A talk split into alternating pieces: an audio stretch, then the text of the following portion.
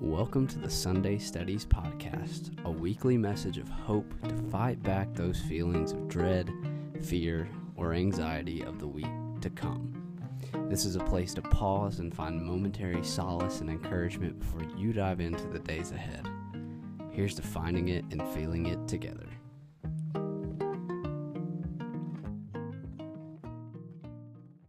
Yo, yo, yo. Thanks for showing up again for another one.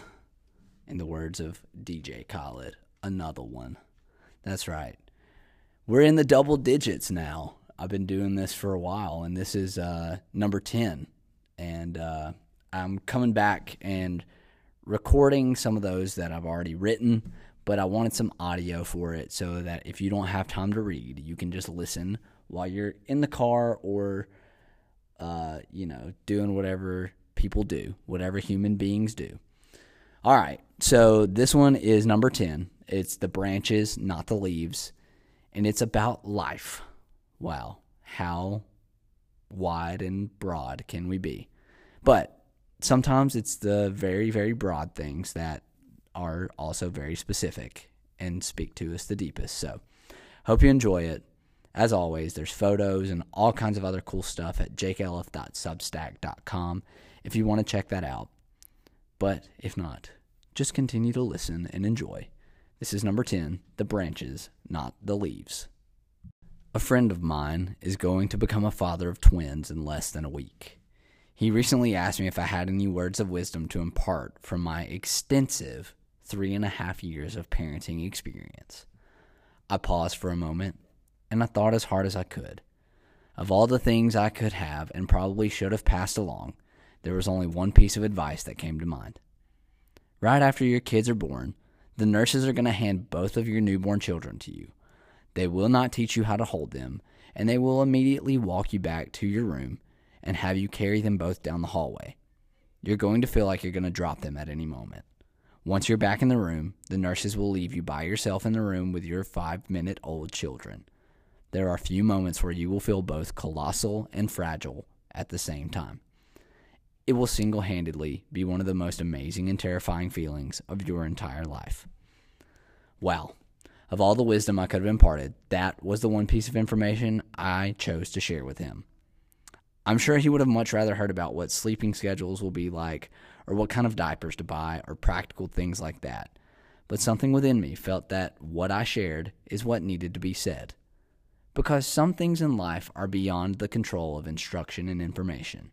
Sure, I could have given a feeble attempt at my best fatherly advice, but ultimately, I don't think that would have been much help.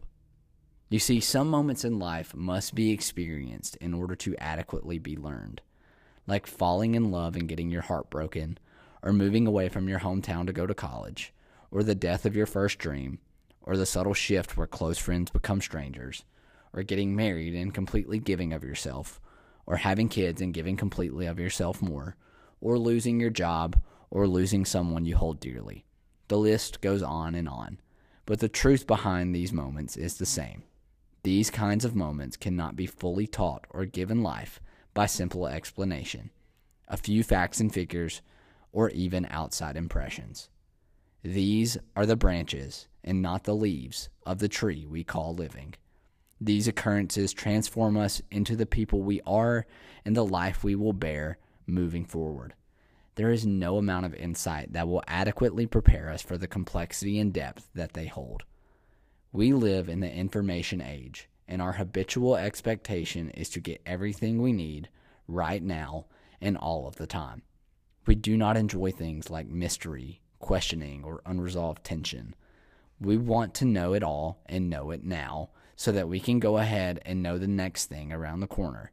But as we learn through time, this is a dangerous and never ending game that can never be won.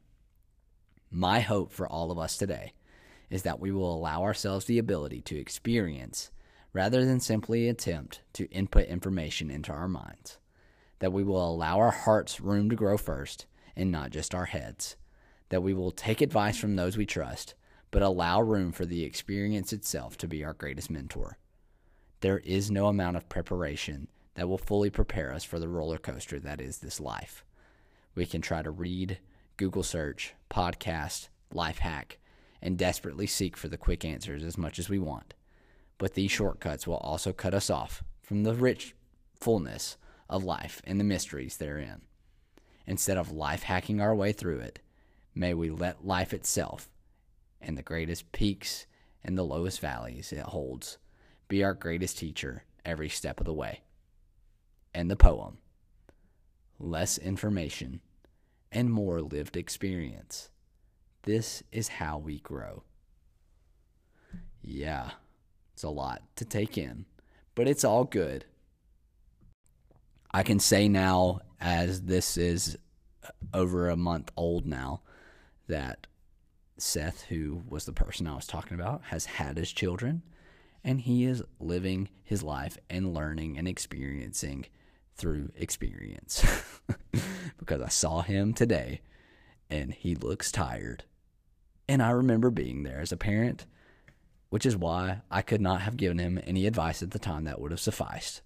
So, uh, go check out all the other stuff on the Substack. There's uh, one of these great songs by Porter Robinson called Trying to Feel Alive. There's a poem by a guy, by a guy from To Write Love on Her Arms that just will make you sob and will put life back into you. Um, man, there's so much good stuff on here. So just go check it out. Uh, I appreciate you sticking with this little venture of me trying things out and enjoying it or um, pitying me and listening anyways. Whatever the case, I appreciate you and I hope you'll reach out on the Instagrams or the socials or the whatevers and uh, come say hey because uh, life is more than content, it's about connection. Ooh, there we go. There's another podcast. Maybe that's a Sunday studies for the future. Whatever. Uh, if you need anything, reach out. I'm in your corner. Bye. See you soon. This beautiful intro and outro music for every Sunday studies is graciously provided by my good buddy Jordy Searcy. If you're not listening already, you're doing yourself a disservice. So go check him out now at jordysearcymusic.com. Thanks, Jordy. Love you, bud.